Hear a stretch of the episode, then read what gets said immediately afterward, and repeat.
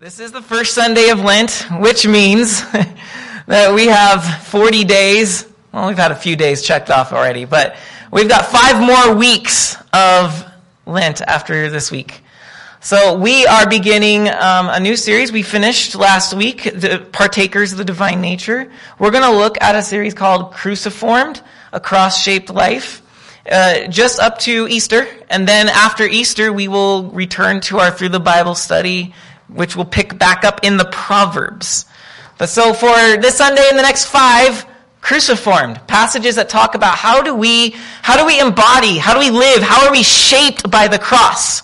Not just that's where my sins are dealt with and i don't mean just as if that's minimal that's enormous. But jesus also asked us and this is what lent is for it's reminding that he asked us to take up the cross with him as we follow him and so we're in 40, a season of 40 days of, of prayer, of fasting, of repentance, and saying, Lord, where am I wrong in my heart? Do some house cleaning in me.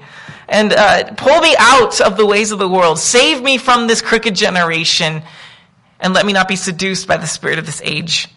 That's, that's what we want. And so we want, we want a cross-shaped, a cruciformed life. So Jesus told us, if anyone would come after me, let him deny himself and take up his cross and follow me. Uh, what is a cruciformed, cross shaped life? it is folly. It is foolishness to those who are perishing. What I am, what we will be looking at tonight in the next five weeks is foolishness. You have to understand that. Most people in the world want nothing to do with a cruciformed life. What is crucifixion? It is the public humiliation of criminals and slaves in the Roman Empire. That's what it is. And Paul in 1 Corinthians chapter 1 says, it is absurd that any of us should even follow the message of the gospel because it is lifting up the most despicable part of the human uh, history. That a crucified one, accused of being a criminal, the death of a slave, they wouldn't even bury crucified people. Jesus was an exception because of those who came and asked for permission. They would just be left to rot in the elements or before the animals. That that, that we worship a God who came to us and became that. That's foolishness. And Jesus asks us to take the same sort of a shape in our lives and to carry the cross. We're called to participate with Him, to be crucified with Christ. This is foolishness. And even in the church, it's considered at times foolishness. The one teaching of Christ, I've said this before, the one teaching of Christ I have gotten the most hostile pushback on is when Christ says that we're to turn the other cheek, that we're to bless our enemies, that we are to take the road that says, I will take the wrong on your behalf. Yeah, it's foolishness. I don't expect all of us to be excited over these next five messages and tonight's message. Um, but with that said, in the same phrase, this is 1 Corinthians 1 verse 18, Paul said it's foolishness to those who are perishing, but the cross is power. It's the power of God to those who are being saved. So for those who have ears to hear and who have seen Christ crucified for them, we will realize that by taking on the cross, we will find the true power of God. The power of God is hidden in what is weak. It is not placed in the places of strength as the world calls strength. A cruciformed life is foolishness to those who are perishing. It's power for those who are being saved. It is to have the mind of Christ.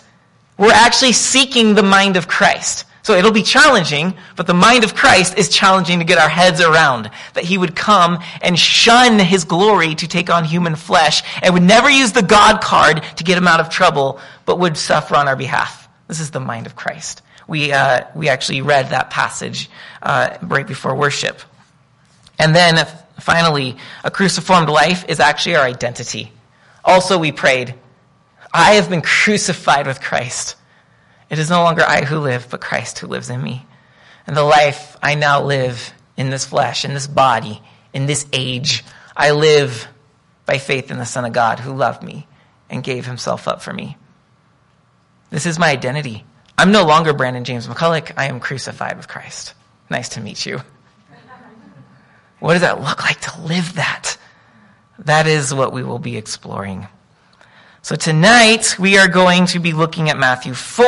It's the fitting beginning to our 40 day journey because Jesus had a 40 day journey in which he learned the denial of self in order to put God at the center of all things. So tonight we will see that Jesus overcame the devil in temptation. He overcame the devil in temptation. Nobody throughout the Old Testament was able to do that. But then Jesus, at the beginning of the New Testament, overcomes the devil in temptation, and that we will see the cruciformed life also celebrates triumph over the devil in temptation. So if we take the cruciformed life, we will find more success over those temptations in our life. So Romans chapter 6 is uh, where we see that this, um, this cruciformed life is actually meant to give us power over sin. I, um, Romans chapter 6, verse 1 says this What shall we say then? Are we to continue in sin that grace may abound? no. How can we who died to sin still live in it? If you've been crucified with Christ, you've died to sin. How can you still live in it? Do you not know that all of us who have been baptized into Christ Jesus were baptized into his death?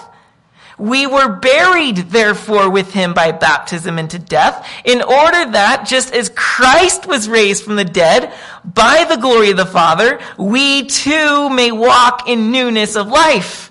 This being crucified with Christ, this cruciform cross-shaped life is nothing other than saying, the life I was born in must be buried so that I can take the life of Christ in me. Christianity is not me trying to be Christ. It's me receiving Christ in me so that Christ is lived through me. It's a great exchange. It just calls for some humility and some cross bearing. So then Paul concludes in 612, let not sin therefore reign in your mortal body to make you obey its passions. Do not present your members to sin as instruments for unrighteousness, but present yourselves to God as those who have been bought from death to life, and your members to God as instruments for righteousness. For sin will have no dominion over you, since you are not under law but under grace. So the cross is actually freeing us from this tyranny of sin, which, which entices us with these desires and then these passions that it's really hard to temper down once they're excited, and then we go do it because we're slaves to it. The cross says all of that can perish, and God will give us power over these things. This is the cruciformed life. And this is what we're going to see Jesus engage with the devil. So, let us read Matthew 4, verse 1. Then Jesus was led up by the Spirit into the wilderness to be tempted by the devil. And after fasting 40 days and 40 nights, he was hungry. And the tempter, that is the devil, came and said to him, if you are the Son of God, command these stones to become loaves of bread. But he answered, It is written, Man shall not live by bread alone, but by every word that comes from the mouth of God. The devil, I can imagine him shrugging. All right, try this one. Verse 5 Then the devil took him to the holy city and set him on the pinnacle of the temple and said to him, If you are the Son of God, throw yourself down. For it is written, He will command His angels concerning you, and on their hands they will bear you up, lest you strike your foot against a stone. That should give you chills. Satan just quoted Psalm 91 to Jesus. But then Jesus quotes Deuteronomy 6 in return. Again, it is written, You shall not put the Lord your God to the test. So take that one. Again, the devil took him to a very high mountain and showed him all the kingdoms of the world and their glory. And he said to him, All these I will give you if you will fall down and worship me. And Jesus said to him, Be gone, Satan, for it is written, You shall worship the Lord your God, and him only shall you serve. Then the devil left him. And behold, angels came and were ministering to him. When we read Matthew 4, we should remember Adam and Eve in the garden, who were also tempted by the devil. But theirs didn't go over so well. No, it is written, no resistance, no devil having to try different angles to get them. Just a simple eat from the tree, and they ate. It's very straightforward. So the devil comes slithering along again, if you will, and says, Oh, I've been down this road before. The whole history of the Old Testament is in my hands. This will be easy. Jesus, do it. Whoa, he must have been taken aback. Okay, let's try this again. Jesus, do it. Fine, my best trick yet. It's never failed. All the world rulers have done this one. Jesus, take it all. You just must serve me. And the devil flees. He recognizes he's in the presence, finally, of not just mere mortal flesh, but God come united in mortal flesh to give them the deliverance to say no to the devil.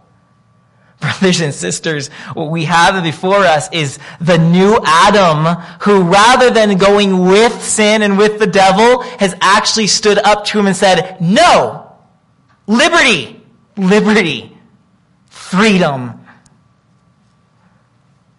Took all my attempt, I had an attempt, uh, never mind. Uh, Liberty, liberty, liberty. It's a commercial jingle that my son, my son quotes all the time. And I just said, liberty, liberty. I'm like, freedom. um, I had to share my, my internal working there with you.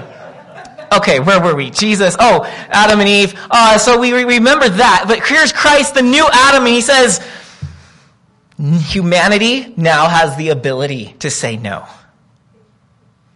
We have the ability to say no. Then we think of Israel, because Jesus was tempted for 40 days and 40 nights in the wilderness. Israel was in the wilderness for 40 years.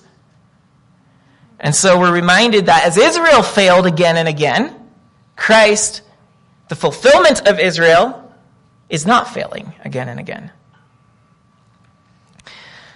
In fact, the three ways that Jesus is tempted are the three ways Israel was tempted. Each time he responds to the devil, look, I'm not going to grumble and complain about food like they did to Moses. Moses told them, you shall live by not bread alone, but by every word that comes from the mouth of God. They tested God several times. Will he give us meat? Will he give us water? Will he leave us out here to die? Over and over they tested him. And Moses, in the stories of their testing, said, you shall not test the Lord. So when you go to the promised land, don't test him anymore. And then Moses also told them, you shall worship the Lord your God, and him only shall you serve. So when you go to the promised land, don't serve the idols like you did with the golden calf. Don't serve the Lord. And so here Jesus is in the wilderness. He's replaying the history, and like Adam and Eve failed, but now he's succeeding, and Israel failed, he's now succeeding. Humanity, because God became flesh and has joined humanity with his ability to say no to the devil, we have in him, only in Christ, do we have the ability to say no to the devil. His power in us can say no to the devil. If you've been trying to say no to temptation and sin and continually fail and remain in bondage, it's because you're trying in your own power and your own ingenuity to try to overcome the devil. Well, guess what? The devil is so much smarter than you. He's been at the work of making humans fall for millennium. He's seen every trick in the bag, and he even thought he could quote scripture to get Jesus. He knows all the tricks. We must do this in Christ. We learn that Christ is our victory. Okay, so these temptations. Real quick, we're going to address what they are, and then we're going to, we're going to look at how to overcome temptation in Christ. Um, what is going on here with these three? Um, I, I, it, it just dawned on me this week that we usually look at these three temptations as three isolated tests. Try this sin, try that sin, try that sin. But I actually want to suggest, I'm totally suggesting because it hit me just this week, that maybe these three temptations are actually the three ways we're tested by every single temptation to sin. In other words, all sin is a temptation to succumb to the indulgences and desires of our flesh. Turn bread into turn the stones into bread. All temptation is a lack of trust in God. Put him to the test. All temptation is ultimately going to lead us to idolatry, that we worship Satan or a thing other than the Lord our God. So temptations come to us and test our desires. If you look at verse 1, it said that after 40 days, um, it was actually verse 2, it says that Jesus was hungry. He was hungry. So the devil says, turn these stones into bread. I always would be like, I totally would if I could. What's wrong with eating? What's wrong with snacking? Nothing, actually, nothing. I believe the way we should see this, when it says that Jesus was hungry, it's not an obvious statement. He fasted 40 days, 40 nights, and he was hungry. Duh! That's not what it's, if it's saying it, it's for a reason. And what I believe is that we should hear this and read this in light of the context of Israel in the wilderness for 40 years, where when they were hungry, it wasn't, oh, my tummy's growling, I want to eat. It was rather, we're sick of this manna, what is this stuff? Give us meat! And in Numbers 11, it said that they craved, they had a strong craving. This isn't you wanting a hamburger. That's not the strong craving here. The strong craving was that they, they despised what God was providing for them, and they wanted something from their fleshly motivations, and it said that as they were eating, before the, while the meat was still in their teeth, the plague came and they got sick. We can see that there was sin in their hearts and what they were demanding. When it says Jesus is hungry, we should see that this is the passions of his flesh trying to control what he desires, and the devil is offering him, hey, you want it, so indulge in it. Look at all these rocks. Turn it all to bread and eat as much as you want. Indulge in it. And it's not for you, it may not be food, indulging in food. It might be indulging in television, in information. It might be indulging in sleep. It might be indulging in drink. It might be indulging in all these little pleasures that you probably don't need in your life, or indulging yourself in shopping, or indulging yourself in the, the accumulation of wealth. Whatever your indulgence is, all sin is a temptation to indulge ourselves in something because we want to be God. That's the first temptation, or that's the first way temptation tests us. The second way temptation tests us is it, it, it tests our trust in God. You'll notice that twice the devil comes to Jesus and says, this is in verse 3, if you are the Son of God. And then in verse uh, 5, it should be in verse 5. Why am I not seeing it? This is always so embarrassing when you're just. Six. Oh, it is. Yes, there it is. Okay. I can get this bookmark out of the way, I guess. Um, if you are the Son of God. So there you go. Twice he comes and says, if you're the Son of God. And the second time, so if you are, prove it. Jump off, he will save you. Well, Israel in the wilderness tested God. We remember everything we ate in Egypt, and out here, what? You brought us out here to die? They aren't trusting God with that attitude. They're putting him to the test. They're forcing God to provide for them on their terms. That's testing God. Will God do what I tell him to do? That's one of the tests and temptation. Or am I going to trust that God is going to give me exactly what I need when I need it? Temptation thrusts us out of the realm of trusting God as our Father. And then third, temptation tests our loyalty. That's where we see when he's offered everything, all the kingdoms of the world, which Jesus inherits anyways. But the means is different. Um, when he's offered all the kingdoms, the devil says, You must fall down and worship me instead. And then Jesus says, No, you shall worship the Lord your God, and him only shall you serve. All temptation is a test of our loyalty. So when I sin, I have claimed my, my loyalty is with the devil. Now, we may not say, my whole life is loyal to the devil because I sinned once. Of course not. We're fallen and we're going to sin. But what we need to recognize is every time that we do, we have looked at what God says and what the devil is saying, and we chose in that moment to side with the devil. It's worship of something other than God.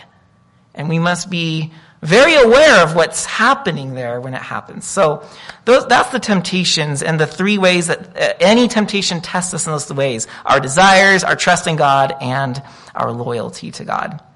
Okay. But the good news, brothers and sisters, is that Christ triumphs in these temptations. So you might know this very well. It's Hebrews 4 verse 14. Since then, we have a great high priest who has passed through the heavens, Jesus, the Son of God. Let us hold fast our confession, for we don't have a high priest, Jesus, the one before God representing us. We don't have a high priest who is unable to sympathize with our weaknesses, but one who in every respect has been tempted as we are, yet without sin. He triumphed. Let us then with confidence draw near to the throne of grace that we may receive mercy and find grace to help in time of need because he's been there, brothers and sisters, he will be there for you. If you ask him to help you through it, he will be there. We have the access. 1 Corinthians 10:13. No temptation has overtaken you that is not common to man. But God is faithful. He will not let you be tempted beyond your ability. You will never be in a spot that you can't get out of it. And so Paul continues to say, but with the temptation, he will always provide the way of escape that you may be able to endure it. That's the good news. Jesus triumphed in his testing so that we can have a way out. And he's showing it to us, and he will be there to help us because he's been there. All right. So, let's talk about our temptations. As we're in this season where we're more alert of the ways we need to change Why does God allow us to be tempted? Why doesn't He just stand there and say, Satan, not ever again come near Michael Scott? You just happen to be in the wrong glance at the wrong time. don't, don't ever, don't ever come near. Yeah, why doesn't he just stand as our bodyguard and protect us that we never get tempted? Well, because actually, temptation is not wrong in itself. Temptation is simply a test to see where we're at. Here's what we read in Scripture. In James 1, verse 2, we read that he tells us to count it joy when we are tried because the testing of our faith produces steadfastness. That's strength. And steadfastness will then produce a, when it will become perfect and complete, and we won't lack anything. So the first reason God will let us be tempted is because it conditions us to become stronger. Every time I have to choose Him over the devil, the devil loses his hold over me, and Christ is glorified in me. Every single time I make the choice, I'm strengthened. Second reason we get tempted is for our holiness. Hebrews 12 verse 10 tells us that God disciplines his children what you should think of that is not spanks his children. That's not what he means by discipline. It means trains us through hardship. He trains us for, quote, for our good that we may share his holiness. Temptation draws us into his holiness, actually. And finally, we are tempted because it brings about humility and examination. It helps us to examine, to test ourselves, and it brings humility as we get examined and tested. This is actually what Moses said to Israel at the end of their 40 days in the wilderness. Deuteronomy 8 verse 2, he tells them that these 40 days, these 40 years in the wilderness, God used to humble you and to test you to know what was in your heart, whether you would keep his commandments or not. So guess what happens when I'm tempted? I find out real quick what's in my heart. I find out really quick, and sometimes I'm humbled. I'm always humbled. The fact that I must cry upon God frequently in the things I'm going through, that humbles us, and it shows us what is in there. What, what are we desiring? When I'm tempted, I'm going to find out real quick. What do I love? What do I desire? What do I want? And it's actually gifts that we can see. Do I love the Father or do I love the world? 1 John chapter 2 tells us that you know If you love the things of the world, the love of the Father cannot be in you. For the love of the world, the things of the world is, he calls it the desires of the flesh, the desires of the eyes, and the pride of life. Very likely mirroring the three temptations here. These are passing away, but God is forever. If you love the things of the world, the love of the Father is not in you. So it's a test. It, it, shows us what's in us so that we can respond appropriately. Um, that's why we're tested. So, how do we triumph when we're tested? How do we triumph? Let's look at our triumph. First and foremost, we must get this crystal clear. Christ triumphed over the devil and temptation. He did it first so that we can do it. If Christ didn't come and if he wasn't tested and if he didn't triumph, we would be like Adam and Eve going, Oh yes, I want that. Give that to me. Oh cool, slithering serpent. You're wonderful. You got great and original ideas. I never thought of, that's why it's called original sin. It was not something God gave to us. And so we, that's where we would be. But Christ comes, he triumphs so that we can triumph. So first and foremost, let's get that straight. Our triumph is not in us, it's in Christ. Okay? Okay. Now, let us therefore, in Christ, in Christ, he was the one who on the cross crushed the serpent under his heel. Let us enjoy doing the same thing in Christ. Let's crush the serpent underneath our heels. So, the first way to do this is to be watchful. This is how we triumph in, tri- in, in temptation. We triumph by being watchful.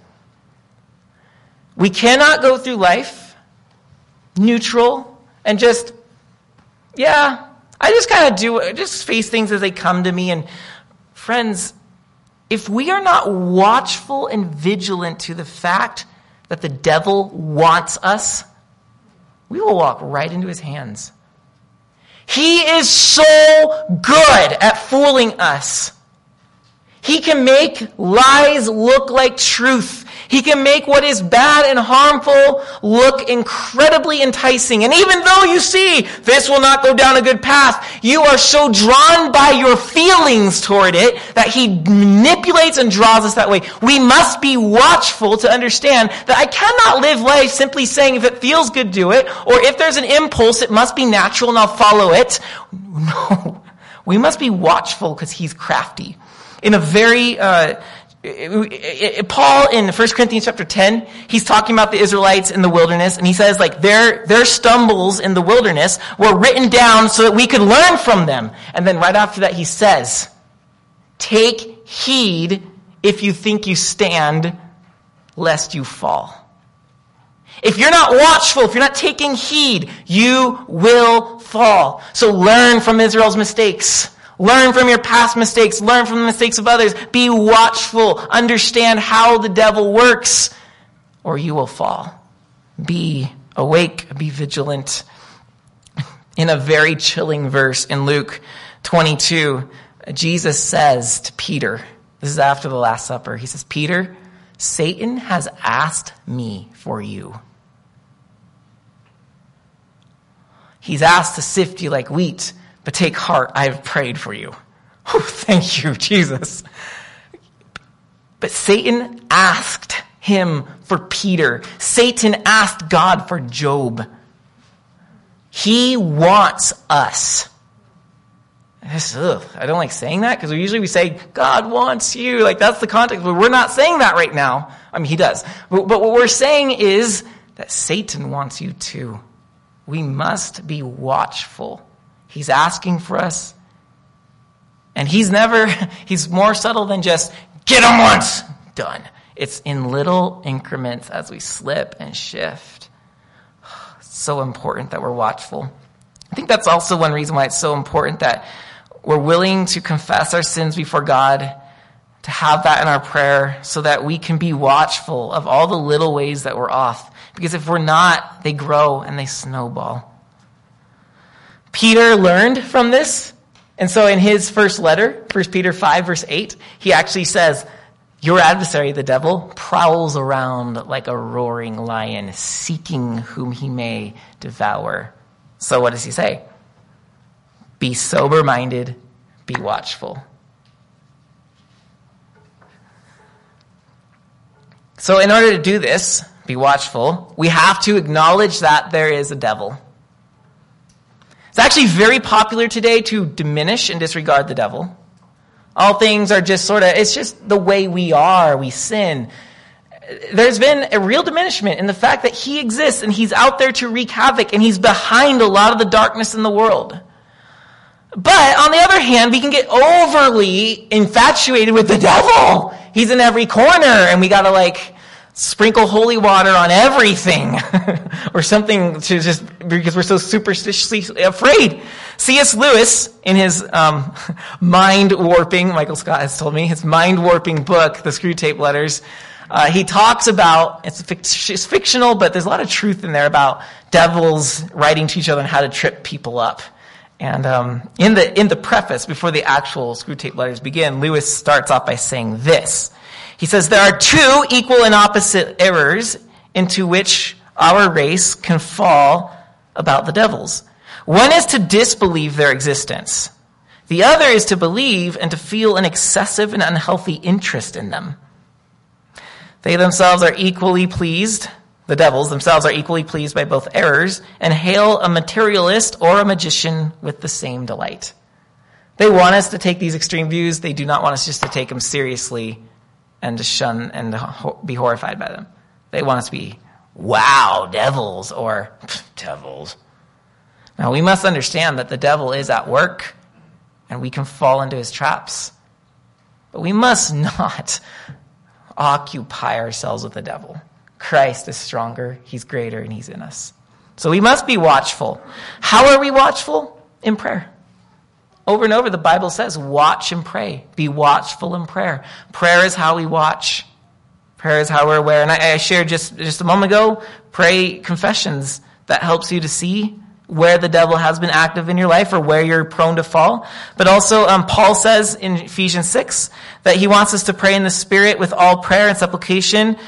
To that end, keep alert with all perseverance, making supplication for all the saints um, keep alert with all perseverance while you pray for each other. So that's right there. He's telling us that prayer keeps us alert. Colossians 4 verse 2, he asks us to, to continue steadfastly in prayer, being watchful in it with thanksgiving. So prayer keeps us watchful. And of course, Jesus' famous words in, when he's in the Garden of Gethsemane, he says, watch and pray lest you enter into temptation. For the spirit is willing, but the flesh is weak. So watch and pray. Number two, so first, be watchful, specifically in prayer. Second, the way to triumph from temptation is to recognize the seven stages of sin. Recognize the seven stages of sin. This, um, of, uh, uh, some of the church fathers talked about these seven stages. I know specifically St. John of Damascus did, and they were really interesting. I looked it over with a few um, people, and uh, it was very powerful to see these stages. Now, don't take these as scripture. Take these as Christians' observances of how they have fallen into sin, okay? But the seven stages are very interesting when you try to look at your own life. And this is how they work. The seven stages begin first with a provocation. It's a thought. The devil comes to us with an idea. Did you know, by the way, that he doesn't come to us with a pitchfork and a red tail was smelling of smoke and saying, I'm the devil. Try me. Not at all. If it was like that, it would be so easy. He instead comes to us in the form of an idea. And not just any idea. A lot of ideas come into our heads which are not worth giving much attention to. He comes to us in the form of a good idea. You want all the kingdoms of the world, don't you, Jesus? It's a pretty good idea. All I got to do is bow down it's yours. It's a good idea. It's efficient. It's convenient. No cross. This is how he comes to us. Ideas that are efficient, that are convenient, that are comfortable. They promise uh, productivity. The idea, the provocation, that's where it begins. Then, second stage is coupling. So once the provocation, the idea comes, we're provoked, Coupling is when you then accept the thought and give it consideration. You deserve a raise. I do deserve a raise. Yeah, I deserve a raise. Then stage three happens. Stage three are the passions get excited. We let our imagination dwell on the thought we get excited by it. I do deserve a raise. In fact, I'm better than Joe. Why is Joe even working with us? And if I got a raise, we could move out of our house and we can finally move into that side of the lake and we can uh, and so forth it goes. Then it moves to stage four. And you begin to realize, wait a minute! Or you should realize at some point, wait, wait, uh, uh, red light's a spirit in you saying, no, don't go down this road. You're being judgmental. You're getting greedy. You're beginning to elevate yourself. Stop! Stage four is when we wrestle. Is when we wrestle. Now we say, okay, here it is. Do I want this idea? Do I not? Am I going to go with it or am I not? This is a critical, the first stage, the thought is the first most critical. If we learn to identify thoughts coming from the devil right away, you save yourself a lot of problems. That is not a Christ, get out of here. Which is why the cruciform life is so important. That's not a Christ, get out of here. But if for some reason we don't recognize the thought, wrestling is when we have, when the red flags are going, pay attention to what's happening in your soul. Adam and Eve were provoked. Hey, have you considered this tree? They coupled the idea. Hmm. Their passions are aroused. It does look delicious. It looks good. What does it say? It was pleasing to the eye. The delight and desires are there. But you don't see them wrestle with the idea. It says they saw that it was good and they reached out and took it and took a bite. There was no wrestling match. There was no struggle. For us, wrestling would look like it is written. The idea comes to us. Maybe we weigh it and we're like, oh, yeah, it's interesting. And they're like, wait a minute. No, this is not interesting. This is demonic. And then, it is written. Get out of here. That's wrestling. It's, it's now bringing the resources of Christ and of the scriptures and of our faith and saying, okay, no, we're going to push against this. But sometimes we're weak and we don't make it through stage four or actually in this, we do make it past stage four in a bad way. We go from wrestling, the fifth stage of sin is captivity. When you stop wrestling and you give up, now you've yielded yourself to it, and the sin is your master. And now the idea, you're going to do what it wants. When you stop wrestling, you've become a slave. This is why we say slave and sin and slaves. This is why we say we're captives of slave, of sin. This is why we say that Christ has liberated us from our sins because it doesn't have to hold us. But we often will voluntarily give ourselves up to it because we get tired in wrestling with sin. Hebrews chapter 12 it, Paul there, if it was Paul who wrote Hebrews, he tells them, look, you have not resisted sin to the point of shedding blood. So consider Christ who endured so much for us on the cross because we know nothing about wrestling to that point. We are so weary in our wrestling. We're weaklings. We're like, well, I try to push it out, but it's still here. I'll just give in. It's too hard. And then it felt good. It was pleasing. Like, yes, that's off my back until you realize that now the next time the idea comes, wrestling is going to become harder and harder because you're now creating a groove in which you slip into, okay, okay, I will serve you, I will serve you, I will serve you. And now you're a slave. The provocation, the coupling, the passion, the wrestling, the captivity. Sixth is the assent. You've given up on wrestling. You're surrendered to it now. You're the captive. Assent is where you actually give approval to the idea. You're like, you know what? Actually, this would be a good thing. I could see this working out well. And then step seven is when you actually act. It's the actualization of that idea. You put it into motion. Now you are, not a sound effect I usually use, but you are poop. You're done. You're toast. So, first, be watchful. Second, recognize these seven stages of sin And, and notice, like when you confess your sins, it sometimes it's a good idea to examine yourself. Where along that, did I even wrestle with this? Oh Lord, why not? God, give me strength to wrestle. Or, or how come I didn't recognize that idea as demonic in the first place? The seven stages, recognizing those in our lives will help us. And, and eventually you can even say, like, oh, I am coupling. Let's stop now. okay. It's just such a, I'm coupling. Um, yeah, you don't want to be in bed with sin. Not a good idea. All right, so third, shield your heart with Scripture.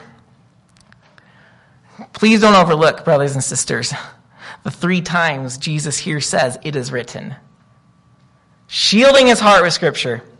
I don't even desire indulging in my flesh. I don't desire putting God to the test. I do not desire serving the devil because my heart is shielded with Scripture. Scripture has taught me what I should desire. Scripture has shown me what it looks like not to be in God's way. Scripture will be there to recall in the moment what I need. Scripture is the very life breath of God. Scripture will be there as power for us when we need it.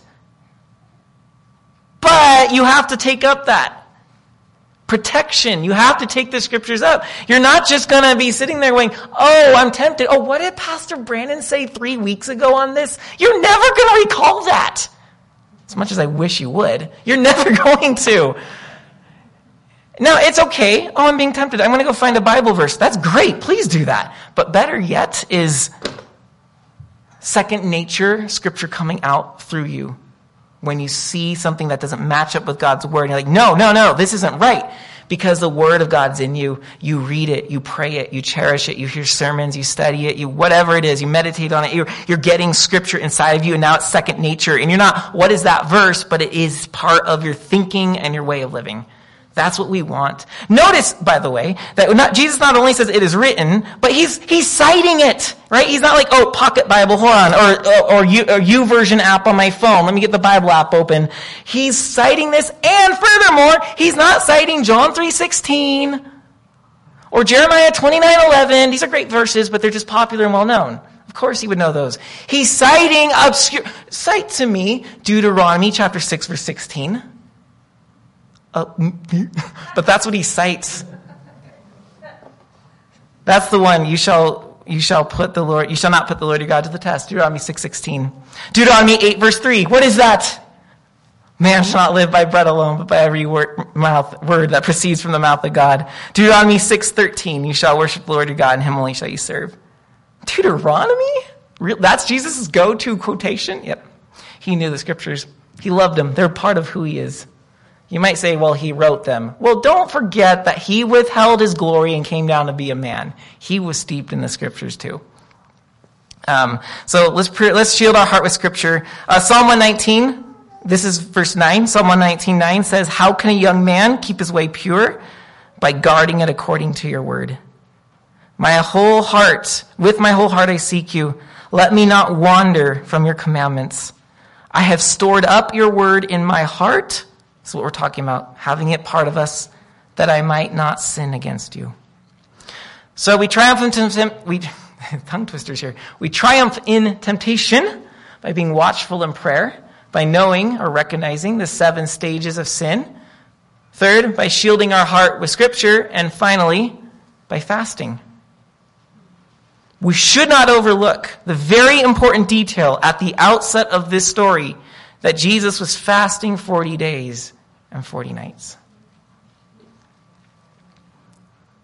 This is why fasting is part of the Christian 40 day journey to Easter. It's, it's, to help guard us against the things we're trying to turn away from. Jesus was just baptized. He was just declared, This is my beloved Son with whom I'm well pleased. That's chapter 3. Then chapter 4, he's driven into the wilderness and now he's being tested and he's, but he, match, he meets it all because he's fasting. Now, I know, I know, because, and I, we've mentioned it a little bit because it came up in our other passages too. But of course, this is the season now where we really mention it. And some people are turned off by the whole concept of fasting. I understand that and I get it. You're like, oh, but fasting's like, it's religious. It's just works. It's just, and it's not for me. Um, I thought so too until I began to realize the benefits of fasting and that fasting doesn't have to look one way. There's not a one size fits all for fasting. I was talking to one brother who said he just can't fast because his stomach literally has problems when he doesn't eat. Great. So his fast is going to look different. Um, some, I, I talked to a sister who said that she can go all day forgetting to eat. It's not a problem for her. Like, yep, forgoing food is probably just normal for you then. Maybe your fast looks different. But a fast will awaken the soul as being a partner with the body. Brothers and sisters, our body is not against us, nor is our soul against the body, and the body is not against the soul. These are actually partners. The flesh, which is the fallen part of our body, yep, that has its own desires, and the spirit has its desires. Those are at war with one another, but our body and our soul, these are, these are two parts of us that God has put together and they help each other. So what happens is we can help the soul by saying, body, let's turn you down a little bit right now. And sometimes, sometimes when you are incredibly fatigued and in a bad place in your thoughts, sometimes it's not prayer, it's sleep that will help you. Right? Sometimes there's this balance of taking care of the body and taking care of the soul. And it's knowing that they need to work together. What fasting does is because we often allow our belly to be the dictator of how we go about our day. Definitely for me. Um, it says for a moment, wait, wait a minute, body. You're not going to take the lead today. The soul's going to take the lead. So instead of that granola bar, we are going to pray Psalm 51. It's just that opportunity.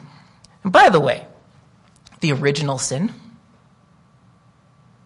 The Bible opens with a fast in Genesis chapter 2.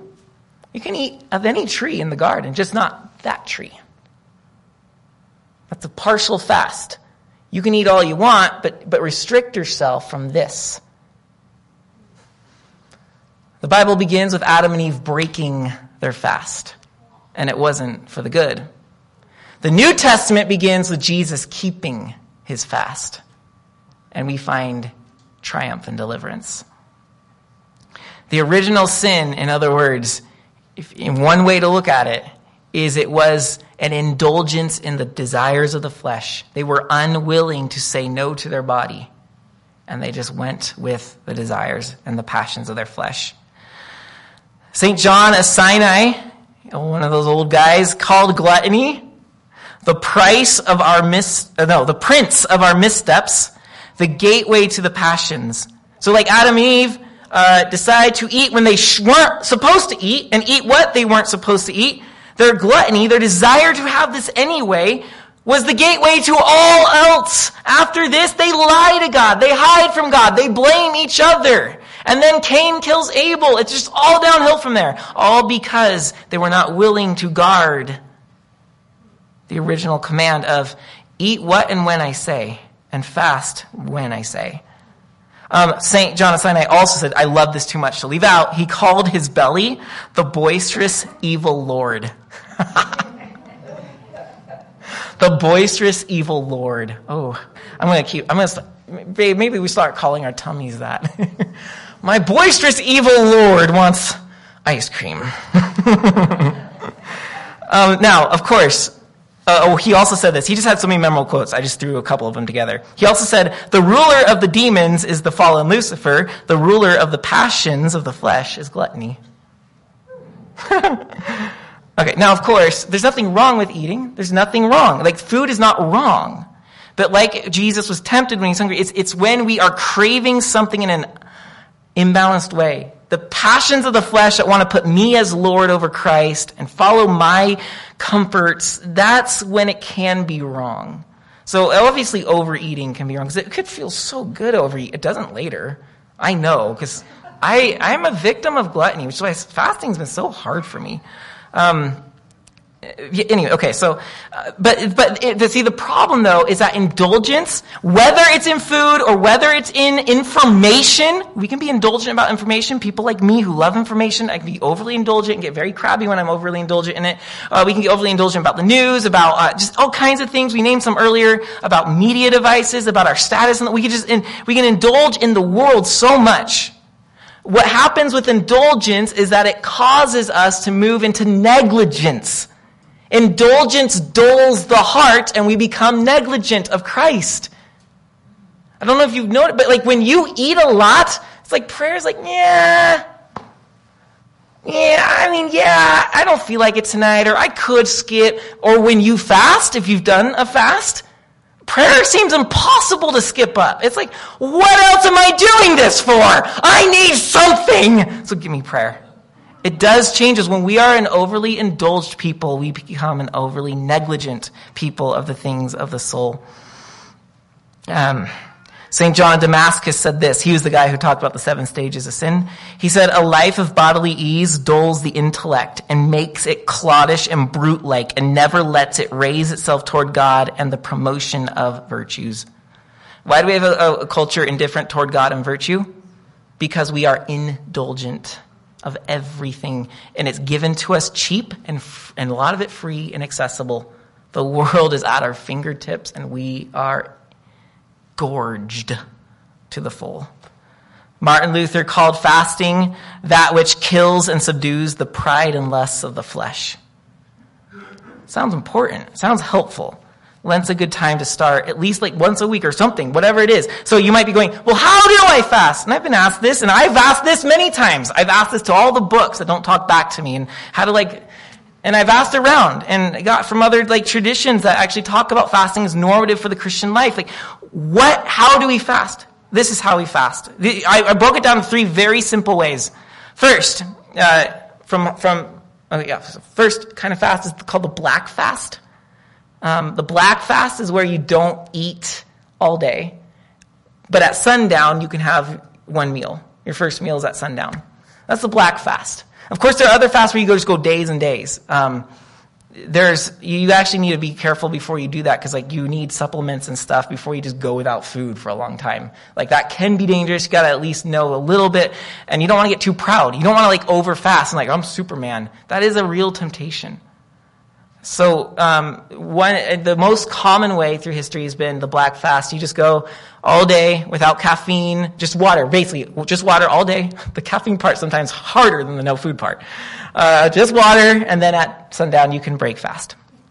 Um, the partial fast is where, yeah, I can't do that. I got to eat throughout the day. Great, eat all day if you want to, but don't eat this. It's kind of like the don't eat from that tree. So what you do is you eat raw fruits and veggies and nuts. That's it. Raw fruits and veggies and nuts. You can have those. They will help you not to collapse in your workday, but they're not going to make you feel the way a good loaf of bread might make you feel or a hamburger will make you feel. So it's a way of denying yourself yet being able to carry on. So that's the partial fast. And then finally, you have abstinence. And that's simply to cut out a food group. So you might be saying, you know, for Lent, I'm going to cut out chocolate, caffeine, sweets. I think someone said cheese, unless I heard that in my own head. Um, you, you just cut something out that might, yeah, that's called abstinence. That's like, I'm not just not going to eat this. Um, abstinence can also be stuff like watching TV. I'm going to cut out TV for a while and replace that with scripture reading or with praying. Great, that works too. But here's my advice Never cut out a food element because our stomachs are, for most normal people, that boisterous evil Lord. And you need to let that be denied. You can deny the other things too, but let something be denied to your stomach because it is the strongest drive that we have. Other than breathing. That's the first strongest drive. Okay, so there you have it. Be watchful in prayer. Oh, yeah, I want you guys to remember messages three days later. Just kidding. Um, I know the third one. Come on, nobody's helping me. You're all relishing in this. Oh yeah, recognize the seven stages of sin. no one remembers themselves. What am I doing? We're done. We're just shield your heart with scripture and fast. There are your four triumphs over temptation. Um, so, brothers and sisters, if we are willing to try to, in Christ, with Christ, through Christ, rise and triumph over temptation, we will crush Satan under our feet. My favorite passage of late, which I for some reason never really noticed was in the Bible, that actually happens, um, is Romans 16, verse 20. Paul tells the Romans, you will, I want you to be innocent regarding what's evil, and knowledgeable about what's regarding what regards good. And may you soon crush Satan under your feet. So good. It's Genesis 3:15 that we'll crush the serpent under our feet. Paul wants to see that happening in the saints. Let's triumph over temptation. Let's let that slithering serpent who thinks he's going to get us and be like, I've been fasting. I've been watching in prayer. I know the seven stages you use, and I've been guarding my heart with Scripture. Father, take us to